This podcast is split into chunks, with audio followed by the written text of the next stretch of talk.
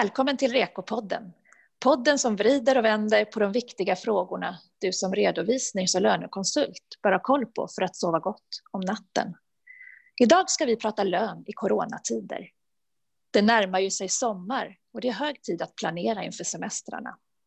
Något som kan vara en utmaning för många företagare. Och coronakrisen har knappast gjort det enklare. Det kan alltså krävas en hel del extra planering i år. Särskilt om man vill göra avsteg från de grundläggande reglerna. Jag som leder samtalet heter Pernilla Halling. Och gäst idag är Mirja Lenes som är löneexpert på Simployer/Tholin. Välkommen Mirja. Hej, tack så mycket. Som vanligt har jag även med mig Camilla Karlsson som är auktoriserad redovisningskonsult på FAR. Välkommen du också Camilla. Tack. Och på grund av corona så sänder vi ju från olika delar av landet. Från Göteborg, Halmstad och Stockholm. Så vi hoppas att ljudet och tekniken är med oss idag. Mirja, det här är ju inget vanligt år och ingen vanlig sommar heller. Men lön och semester ska vi ha ändå. Och jag antar att det finns en hel del att reda ut. Så jag hoppas på att du är förberedd på många frågor. Ja, absolut. Vad bra. Jag tänkte att vi börjar med att reda ut en aktuell fråga. Och det är vad som krävs för att införa korttidsarbete. Ja, det är ju en väldigt bra fråga och det är många verksamheter som tyvärr har behövt ställa sig den här frågan i den här väldigt speciella situationen som nu har uppstått. Just själva lagen om korttidsarbete, det är ju egentligen ingen nyhet utan den har funnits sedan 2014. Tyvärr får man väl säga just nu så har den ju aldrig tillämpats i praktiken så den saknar helt praxis egentligen. Den har haft ett annat syfte tidigare i den tappning som den har varit. Sen fick vi ju i ett pressmeddelande från regeringen den 16 mars direkt med omedelbar verkan nu kan man införa korttidsarbete. Och givetvis så är det då kopplat till en del olika krav för att man ens ska ha rätten att ansöka om det här stödet. Det är ju speciella regelverk nu från och med 16 mars till och med den sista december i år. Så att det är alltså inte den gamla lagen som man använder sig av det, utan det är ett tillfälligt regelverk. Och där behöver man som arbetsgivare för att ansöka om det här stödet uppfylla en del krav redan innan. Dels så ska man kunna visa på att man på grund av den här coronakrisen har fått ekonomiska svårigheter. Är man då i en verksamhet där man till exempel har haft det redan sedan tidigare, ja men då behöver man kunna visa på att just det är corona som har gjort och coronakrisen som har gjort att man nu har drabbats av ekonomiska svårigheter. Så det ska finnas ett samband däremellan. Sen ska man också ha vidtagit åtgärder för att minska arbetskraftskostnaderna, vilket också är ett krav då. Det kan ju vara till exempel att man har avslutat tidsbegränsade anställningar, sett över bemanningsavtal, konsultavtal och dylikt. Så först när man har börjat med att uppfylla de kraven, men då kan man ingå avtal. Och att man har avtal om korttidsarbete, det är också ett krav. Har man kollektivavtal då, ja, men då så ska man ha det både i sitt centrala kollektivavtal, att man får införa korttidsarbete. Och sen så utöver det så tecknar man ett lokalt kollektivavtal. Och saknas det kollektivavtal, ja, men då är det 70% av de anställda på arbetsplatsen som behöver skriva på ett sånt här avtal om korttidsarbete och också ingå i det. Så att det finns såklart en hel del krav kopplat till stödet också. Mm. Hur gör man för att styrka att man uppfyller alla de här kraven? Till viss del så inkommer man med en del av informationen i samband med ansökan och det gör man ju hos Tillväxtverket. Sen behöver man ju också ha dokumenterat, tänker jag, i sin verksamhet att ja, men man har sett över och vilka åtgärder som man har vidtagit för att uppfylla de här. Så man är beredd att visa på det om det skulle bli en kontroll av stödet. Mm. Det förekommer ju två begrepp här. Korttidsarbete och korttidspermittering. Är det samma sak? Ja, och visst satte sig begreppet korttidspermittering snabbt. Ja, det var verkligen direkt. I alla artiklar överallt pratar man om korttidspermittering. Jag har nog landat i det nu, för det är ju en och samma sak som har två olika begrepp. Men jag tror att jag landat i att det ändå är lättare att säga korttidspermittering, fast det korrekta begreppet är ju korttidsarbete. Det är det lagen heter. Mm. Men här var det ju faktiskt i pressmeddelandet från regeringen så använder man det här begreppet korttidspermittering. Så det är ju en starkt bidragande orsak till att det är det man använt också. Ja, det är nog det man säger i vardagligt tal med, tror jag. Då pratar man ju ofta om korttidspermitteringar. Ja, men mycket enklare också att säga att man är korttidspermitterad än att man är under korttidsarbete. Det ligger lite bättre i munnen. Ja, verkligen. Det gör det. Men hur gör jag för att ansöka om 80% korttidsarbete och under vilka månader gäller stödet? Ja, precis. Från början så var det ju 3 nivåer som utannonserades och som man har möjlighet. Sen så slog man på stora trumman i april och lanserade en 4:e nivå, det här 80%. Ja. Precis som faktiskt med de första 3 nivåerna så gäller det här retroaktivt. För man kommer att kunna ansöka om den här nivån först från och med måndag den 1 juni. Men det gäller under maj, juni och juli. Så att det gäller alltså retroaktivt från och med 1 maj till och med sista juli. Så det är 3 månader. Okej, så att även om man blir lite sen med att söka så gör det ingenting? Nej, det beror ju lite på då så att man ändå förlägger arbetet. För har man 3 månader med 80% korttidsarbete, nivå 4, då ska man ju bara jobba 20% under de 3 månaderna. Sen kan det ju fördelas ojämnt över tidsperioden. Men ansökan har man ju faktiskt inte kunnat göra, eller det kan man inte göra nu utan först på måndag. Så att det blir en justering. Jobbar man i en verksamhet där man har beslutat om det här, kanske redan innan 1 maj man visste om att vi kommer att gå ner på. Man kanske har beviljat det här stödet sedan tidigare, men då kanske man är på nivå 3, 60% permittering. Då får man justera sin ansökan i efterhand när man gör avstämningen av stödet till Tillväxtverket. Men jobbar man i en verksamhet där man inte haft korttidsarbete överhuvudtaget och man går in direkt på den här 4:e nivån, då är det på måndag man ansöker. Alltså måndag 1 juni. Ja, precis. Som är första dagen. Men hur snabbt kan arbetsgivaren justera de här stöden om man har varit på nivå 1 till exempel och man har jobbat 80% och sen ska man gå ner och inte jobba 80 utan bara jobba 20? Kan man skifta det här från vecka till vecka eller hur fast ligger de här olika nivåerna? Det är en jättebra fråga och det är också någonting som man har väntat lite på informationen från Tillväxtverket. Jag kan tänka mig att de har haft oerhört mycket att göra och få allting på plats kopplat till det här stödet nu under tiden sedan man införde det. Men när det kommer till justeringen, den informationen som finns nu och som jag också tror att det faktiskt kommer bli, det är att man gör det vid avstämningen av stödet. Så man kan först få det beviljat och sen när man har justerat nivåerna under tiden med stöd, men då justeras det när man gör avstämningen. Det gör man när det har gått 3 månader som man har haft det här stödet. Okej, så varje 3 månadsperiod ska arbetsgivaren skicka in och berätta historiken, vad som har hänt och hur man har arbetat. Ja, precis. Sen på själva arbetsplatsen i samband med att man bestämmer sig för att ändra nivå, då krävs det ju, jag nämnde inledningsvis här, att man måste ha ett avtal om korttidsarbete. Och då gäller ju också att man inför att man ändrar nivå på arbetsplatsen. Även om man inte direkt rapporterar det till Tillväxtverket så behöver man ju ha ett nytt avtal med de anställda. Antingen i form av ett lokalt kollektivavtal då med den nya nivån och när den träder i kraft. Eller om man inte har kollektivavtal så behöver minst 70% av de anställda skriva på ett avtal om den här nya nivån. Så det behöver man ju ha på plats i samband med införandet och även om man justerar det efterhand till Tillväxtverket. En sak som jag funderat mycket på, hur tillgängliga ska de arbetstagarna vara när man går ner i tid och arbetar? Hur snabbt kan man ställa om för att gå upp till fulltid igen? Om man tittar på de mallarna som Tillväxtverket har tagit fram, det finns en mall på deras hemsida som är just avtal om det här med korttidsarbete och då är det för verksamheter utan kollektivavtal. Där har man sagt att uppsägningstiden är 7 dagar, alltså så man har en vecka på sig då att säga upp det gamla avtalet och sedan eventuellt teckna ett nytt. Men det här kan ju också regleras antingen på arbetsplatsen att man gör en kortare tidsperiod för att säga upp det gällande avtalet eller så kan det vara reglerat i kollektivavtalet. Så där får man helt enkelt titta på vad står det i avtalet, hur snabbt kan vi säga upp eller ändra. Så avtalen är otroligt viktiga i det här sammanhanget då kan man ju summera det. Och själva syftet får man ju inte glömma, det handlar ju om att man snabbt ska kunna ställa om sin verksamhet och bemanna upp den. Så det är ju viktigt att man har det med sig.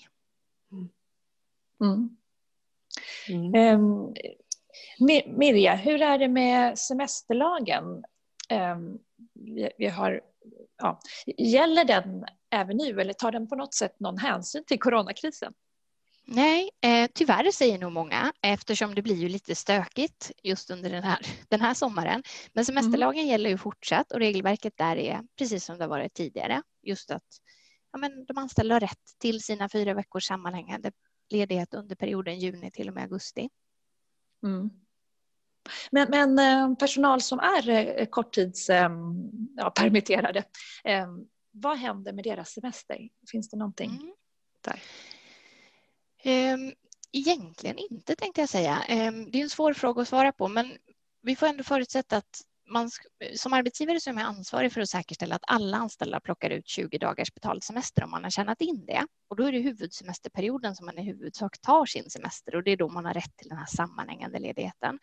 Så det gäller ju även om man har korttidsarbete att man har rätt till, och att man bör se till att de anställda plockar ut sin semester. Mm. Är hela lönen semesterlönegrundande? Mm. Här beror det också på, återigen, vi återkommer till det här med avtal väldigt mycket, men det här är någonting som regleras i de flesta kollektivavtal som jag har sett. Där har man förhandlat fram då att de anställda, de ska tjäna in lön, alltså semesterlön, under tiden med korttidsarbete som om de hade jobbat utan korttidsarbete, det vill säga till deras ordinarie lön. Men har man då inte ett kollektivavtal som styrker det här, om man räknar kanske enligt semesterlagens regler, då är det den anställdas faktiska lön som ligger till grund för semesterintjänandet. Och då innebär det rent krasst att då påverkas man ju av det här löneavdraget som man har för korttidsarbete. Mm. Fast sen finns det ju, eftersom semesterlagen är dispositiv och man har alltid möjlighet att ge bättre villkor, så tänker jag att här skulle man ju också kunna avtala om att i sin verksamhet ändå låta de anställda tjäna in semester till ordinarie lön, om man vill som arbetsgivare. Har du någon aning om hur det ligger till på den när det gäller det? Om det är vanligt att man gör det? Ja. Nej, jag har faktiskt inte fått några indikationer på hur de flesta väljer att göra, men i många verksamheter där man saknar kollektivavtal så är ju ändå en trend att man brukar titta på kollektivavtal även om de inte gäller på arbetsplatsen. Så jag skulle gissa att det också kan bli en vanlig hantering här, att man gör så som kollektivavtalen har avtalat om och ger kanske semesterintjänande till fulla lönen. Sen får man ju inte glömma att det här är ju också verksamheter som har ett ekonomiskt drabbat läge. Mm. Så med hänsyn till det kanske man då skulle vända på det och säga att i det här fallet, nej, men då följer vi inte kollektivavtal och man har ingen skyldighet att göra det. Så där skulle man med stöd av semesterlagen då kunna ge semesterintjänandet till den lägre lönen. Och det kanske ligger bättre i linje med att man har så pass ekonomiska svårigheter också. Så det kommer nog vara lite blandat. Ja. Och hur är det då för arbetsgivaren? Kan man få stöd även under semesterledigheten? Nej, och det här är ju en känslig fråga, för det har ju drabbat väldigt många arbetsgivare eftersom Tillväxtverkets tolkningar av lagen ändrades. Här gick man ut ändå relativt tidigt från Tillväxtverkets sida och sa att tiden när de anställda plockar ut semester och får semesterlön, den berättigar stöd. Sen tog man tillbaka det här, jag tror att det kanske är 2 eller 3 veckor sedan man helt enkelt ändrade sin tolkning och sa att semester räknas som frånvaro och ger alltså inte rätt till stöd. Och det har gjort att många har ju, börjat planera inför sommarperioden som om man kommer få fullt stöd under semestern. Där får man ju nu ändra sig i efterhand och ta hänsyn till att ja, men då får vi inte stöd helt enkelt. Nej, och så det är alltså så att som arbetsgivare så gäller det att, och kanske som konsult också då Camilla, så gäller det att ha koll så att man, om det sker några sådana här förändringar, att man verkligen tar med det i sin planering. Ja, och där rekommenderar jag nog att man håller regelbundet koll på Tillväxtverkets hemsida på deras frågor och svar och ser vad det kommer för uppdateringar. Mm. Mm. Men kan arbetsgivaren ta in extra personal eller semestervikarier under semesterperioden då? Eller om arbetsgivaren gör det, påverkas stödet av det? Det är en bra fråga. Det är väldigt mycket av mina svar här som blir, det beror på, vi har inte någon praxis kring den här lagen och det är tyvärr så det kommer vara antagligen tills det här året är slut och då är de tillfälliga reglerna ur spel. Men i huvudsak så ska man ju se till att bemanna med befintlig personal. Så det tänker jag är det första man gör, ser över om och försöka ha möjlighet att bemanna med de som faktiskt är anställda i verksamheten. Sen har det inte kommit några ställningstaganden direkt kring det här med vikarier och sommarvikarier, men man är ändå tydliga från Tillväxtverkets håll att bemanning ska i första hand ske med befintlig personal. Samtidigt så tänker jag att det kan ju finnas situationer där man har, säg att man har en medarbetare då som har en specifik kompetens och det är bara den medarbetaren som har det på arbetsplatsen. Där har man ju fortfarande rätt till 4 veckors semester. Så att givetvis i vissa situationer kanske man måste ta in vikarier för att också kunna följa semesterlagen. Mm. Men där får man ju då göra en bedömning utifrån vad man har för kompetens och om man kan bemanna. Mm. Och klart lite mindre verksamheter där man inte är så många anställda normalt sett heller blir också väldigt drabbade då om man inte får ta in extra personal under semesterperioderna. Mm. Absolut. Mm. Men jag tror verkligen att man får sätta sig ner och titta igenom vad har vi för möjligheter att lösa med en bemanning på plats och kanske också dokumentera varför man väljer att ta de beslut man tar om man skulle ta in semestervikarier. Om det skulle bli så att man får en kontroll eller en tillsyn av det här stödet. Mm. Men kan man då flytta den här huvudsemestern egentligen om man säger att vi bor på en semesterort som jag bor här i Halmstad är ju väldigt centrerat kring semestrar och det här. Och jag menar, kan jag då säga att nej, men min verksamhet ska vara igång under semestern. Ni får ta semester i september och oktober istället. Nej, inte bara utan vidare. Arbetsgivaren får inte ensidigt säga att nu har vi flyttat semesterperioden för det här året. Däremot så skulle man ju som arbetsgivare kunna önska från de anställda att de istället tar ut semester under en annan tidsperiod.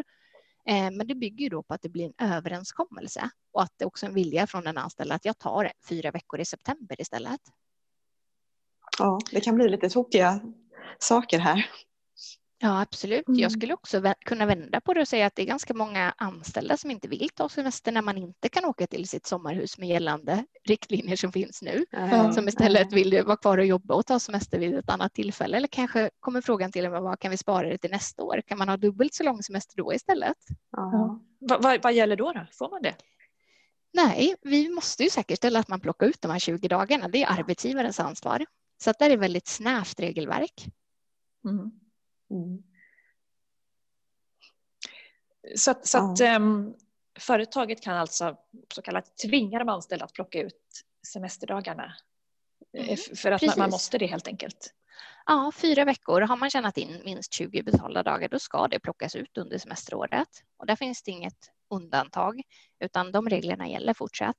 Och då är det ju under perioden från och med juni till och med augusti som man, om det inte finns en önskan om semester från den anställda, så skulle man kunna förlägga semestern.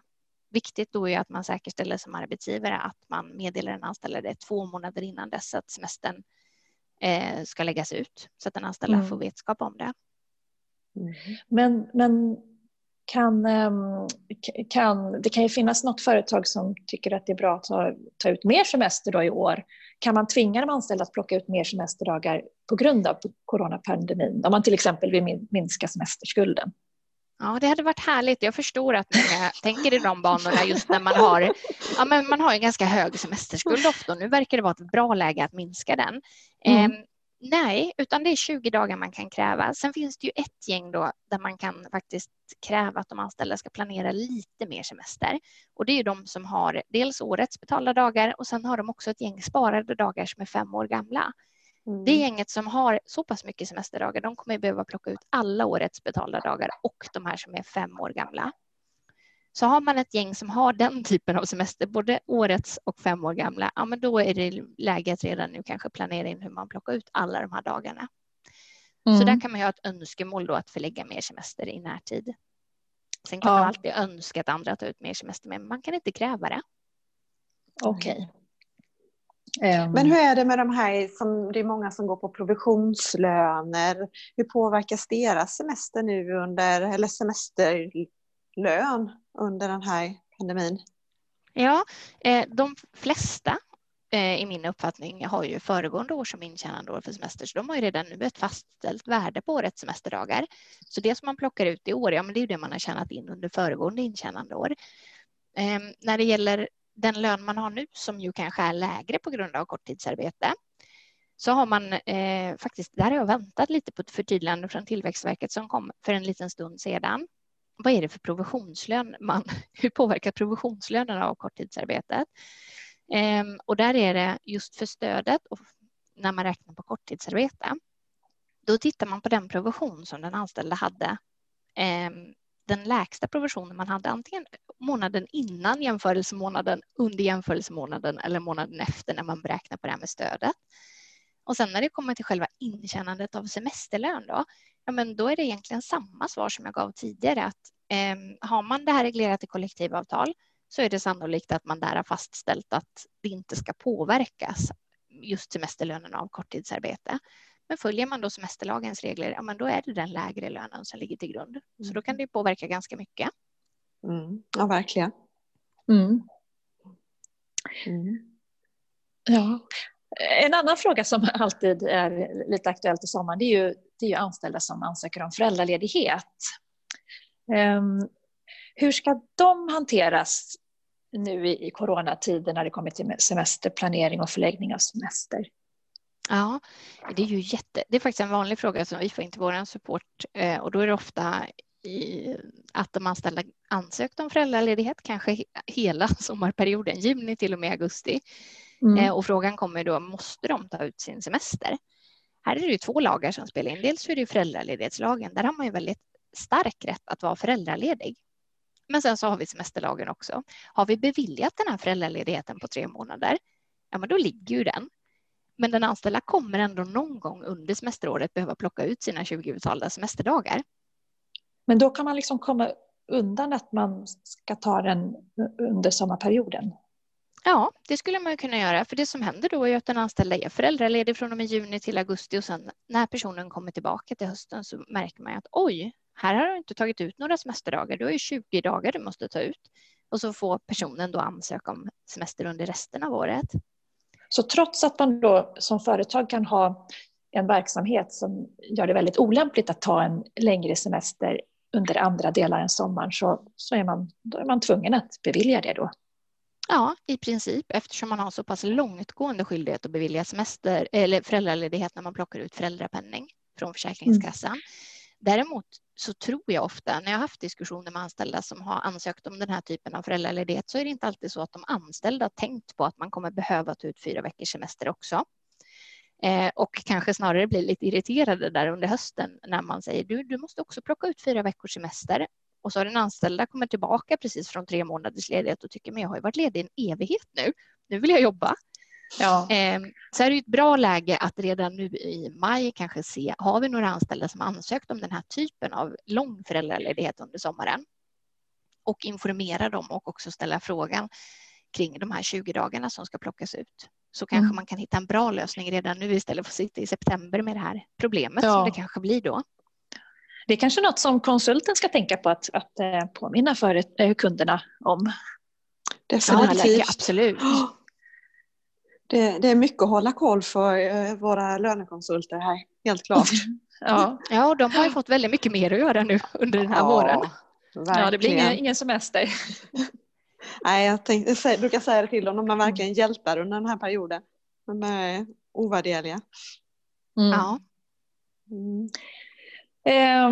Och apropå att jobba mycket så kan man ju bli sjuk om man jobbar mycket. Man kan bli sjuk annars också. Men är det något särskilt man ska tänka på om man blir sjuk under semestern från arbetsgivarens sida? Ja, men jag tänker att man, precis som jag pratade om föräldraledighet, att man behöver kolla liksom, hur ser planen ut inför sommaren nu? Har vi någon som kommer vara föräldraledig hela sommaren?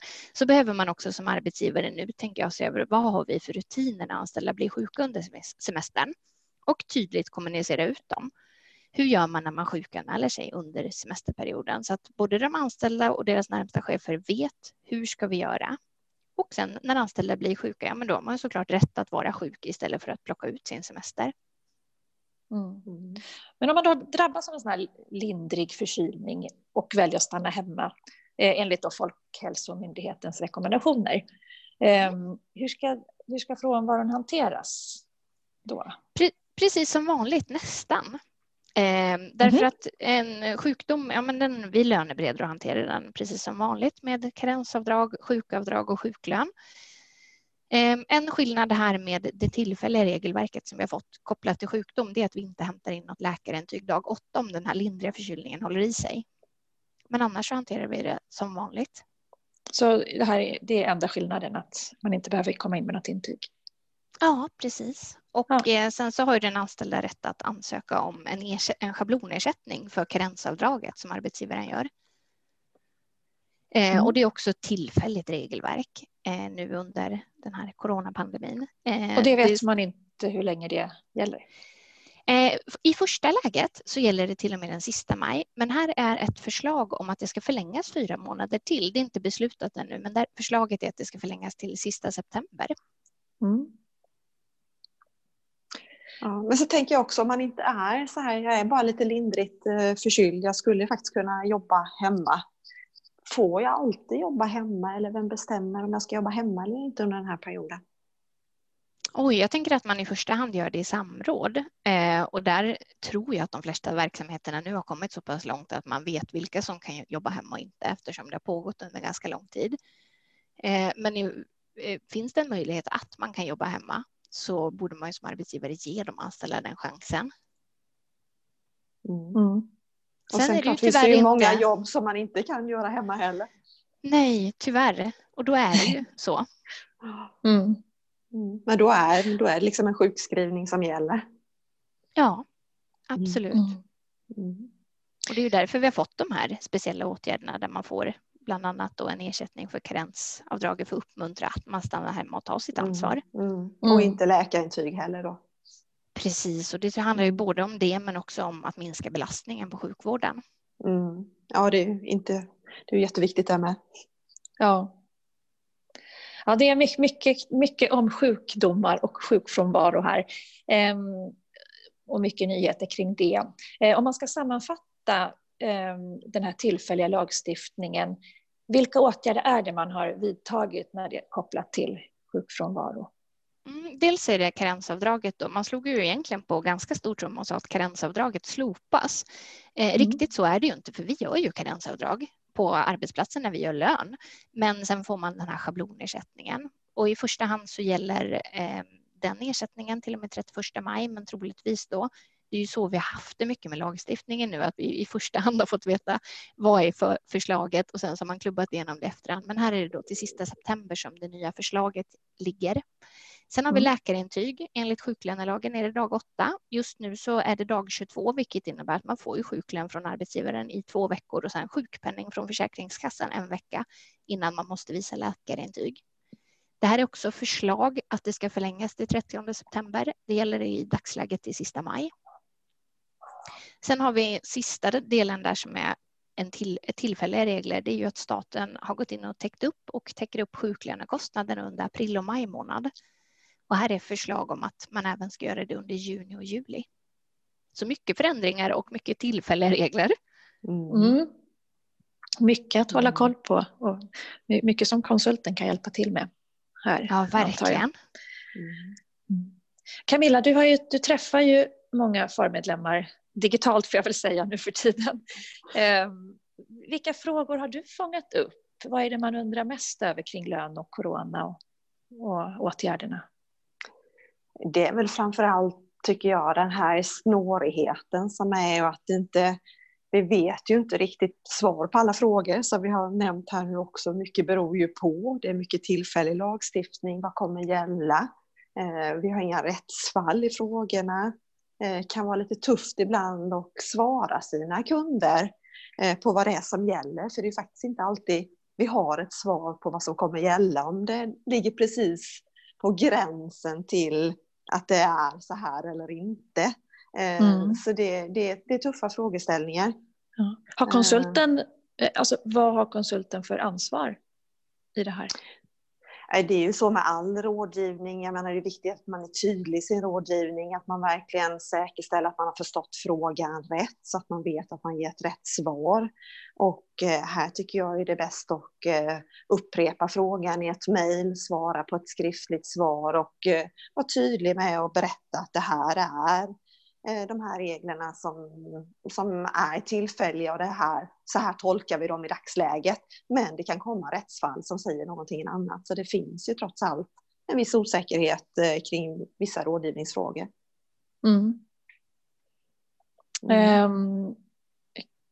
Ingår den här typen av rådgivning i uppdragsavtalet? Eller beror det på hur uppdragsavtalet ser ut? Ja. Det gör det ju självklart. Det beror ju självklart på vilket avtal jag har i grund och botten. Men har jag inget uppdragsavtal som just täcker min rådgivning, så ska man ju definitivt ha ett ett enkelt uppdragsavtal som vi kallar det bland våra mallar på FAR, så att man tecknar det så att man verkligen vet vad det är man ska komma överens om med kunden. Så det rekommenderar jag starkt, att man ser över sina uppdragsavtal också. Trots att man har mycket pålag i dessa tider med, så är det viktigt att man skyddar sig själv och tänker på sig själv lite också och inte bara på kunden. Mm. Jag tänker utifrån konsultens sida, kan man förvänta sig att man får jobba lite extra i sommar? Företag som får frågor och måste hantera saker och så. Ja. Jag tänker att jag svarar nog ja på den frågan. Jag kände det var nog du som kunde bara svara bäst på den. Ja, verkligen. Dels har jag märkt att det är ganska få som jobbar med lön som är korttidspermitterade, och har man pratat med några sådana så upplever de att de klarar inte riktigt av att göra sina ordinarie arbetsuppgifter, för det är så pass mycket högre arbetsbelastning nu med alla tillfälliga regelverk, abrovincher med korttidsarbete, frågor, man väntar på svar, kollektivavtal, och just själva korttidsarbetet, där är det ju den här avstämningen som jag nämnde tidigt idag. När det har gått 3 månader med stödet så ska man stämma av det. Och för många som införde det här i mars eller april, men då är det mitt under brinnande sommarperioden som allt det här ska in. Så att jag tror att det blir svårt. Man brukar ju skoja inom lön mycket, fast det är väl halvt på skämt och halvt på allvar att säga att det här med 4 veckors sammanhängande semester, det tjatar vi om jämt, men det är väldigt få som kan ha det. Och i år kan det nog vara än svårare att få sin ledighet kanske. Ja, och klart det är viktigt att de här återrapporteringen till Tillväxtverket kommer in i tid också. Ja, om man inte stämmer av i tid, då är man ju skyldig att betala tillbaka stödet, står det i lagens förarbeten. Så att det där är ju jätteviktigt att man håller koll på avstämning och ser till att få in det. Apropå det, vad ser du som den största risken för företagen med de här stöden och åtgärderna? Vad är det man ska vara allra mest uppmärksam på att man gör rätt? Jag tror att man måste börja i det här med kraven. Uppfyller vi verkligen kraven för att vi ska kunna ansöka om det här stödet? Sen blir ju handläggningen säkerligen både skyndsam och man har en hög belastning med mycket ansökningar till Tillväxtverket. Men sen så ska det också följas upp. Och har man redan då i början fastställt att vi uppfyller kraven, ja, men då kan man ju lotsa sig igenom den här stödperioden med en trygghet i att vi har rätt till det här stödet. Men det är där man behöver bottna. Ja, alltså rätt från början, och då kan det vara bra att faktiskt kontakta sin konsult. Ja, absolut. Och sen så när jag säger också rätt till stödet, då menar jag att man uppfyller kraven. Sen just om man gör exakt rätt hela tiden, det är ju precis som Camilla sa, det är ju oerhört svårt eftersom vi bland annat har ett otydligt regelverk och saknar praxis. Så man får ju också vara beredd på att rätta just själva lönekörningen. Men rätten till stödet och att man uppfyller kraven, där är det ju jätteviktigt. Sen får vi vara beredda på rätten när det kommer förändringar i hur vi ska hantera det här regelverken praktiskt. Ja, så då blir det en del extra jobb sen efter det här också för lönekonsulterna kanske? Ja, absolut. I takt med att man får tolkning, alltså praktisk tillämpning av den här lagen, så kan det visa sig att oj, här tänkte inte vi riktigt rätt. Nu när man har kört med det här korttidsstödet kanske i 3 månader och ska göra avstämningen. Det var ju först i denna veckan som Tillväxtverket presenterade vilka uppgifter man ska lämna in i avstämningen. Märker man redan nu då att oj, vi har ju inte alla de här uppgifterna tillhanda. Då är det såklart extra arbetsbelastning att säkerställa att ja, men nu måste vi få in det här. Hur ska vi få in alla de här uppgifterna? Här ser jag det är väldigt tätt samarbete mellan konsulten och uppdragsgivaren. För jag menar, det här är ju inga uppgifter som kanske konsulten sitter på, utan det är faktiskt företagen och bolagen som måste verkligen se till att informationen kommer konsulten tillhanda för att man ska kunna hjälpa till med de här frågorna då. Mirja, när det gäller arbetstid, hur är det? Vad händer med inarbetad arbetstid? Påverkas all personal, även de som inte är korttidspermitterade? De som inte är korttidspermitterade. Sen det här med inarbetad tid, det är ju ett snårigt regelverk i sig, för pratar man om till exempel arbetstidsförkortning och arbetstidskonton, då är det ingenting som man bara har på en arbetsplats, utan det regleras i kollektivavtal. Så här behöver man hela tiden återgå till sitt kollektivavtal för att se vad gäller på våran arbetsplats. Så att det regleras där. Ja. Men får det förekomma övertid när bolaget har infört korttidsarbete? Ja, tänker jag. Jag fick faktiskt, det här är en fråga som jag fått ganska mycket. Senast förra veckan pratade jag med en kund i vår support som sa att vi åker ut på uppdrag och nu har jag ett gäng här som de är under korttidsarbete, men de var tvungna att arbeta längre den här dagen för det var något som strulade på den platsen där de var ute och jobbade. Hur ska vi hantera det? För då jobbade ju de övertid. Här tänker jag att man har en flexibilitet i förläggningen av arbetet man ska utföra under korttidsarbete. Så jobbar man i ordinarie schema nu då 4 timmar per dag, man behöver stanna 8 timmar. Det naturliga då kanske är att man inte arbetar 4 timmar någon annan dag, utan att man håller sig på de här nivåerna. Så att då blir det ju en viss övertid den dagen, men just korttidsarbetet, då tittar man på hur mycket man har jobbat i genomsnitt. Mm. Så man skulle alltså kunna frångå ordinarie schema enstaka dagar, men då behöver man ju balansera upp det med mer ledig tid vid ett annat tillfälle. Är det ett par veckor eller månad, eller ser man den perioden? Jag tror att det här skulle kunna vara reglerat i kollektivavtal, men jag har fått lite indikationer på att man stämmer av det här på olika vis. Men tänker man bara mot Tillväxtverket så är det ju för perioden som man ska ha följt de här nivåerna. Mm. Ja, det är onekligen en hel del att hålla koll på i år. En hel del nytt med anledning av coronakrisen. Stort tack Mirja för att du medverkade i Rekopodden och delade med dig av dina kunskaper. Tack så mycket för att vi fick delta. Och tack du också Camilla. Tack. Och tack alla ni som lyssnar.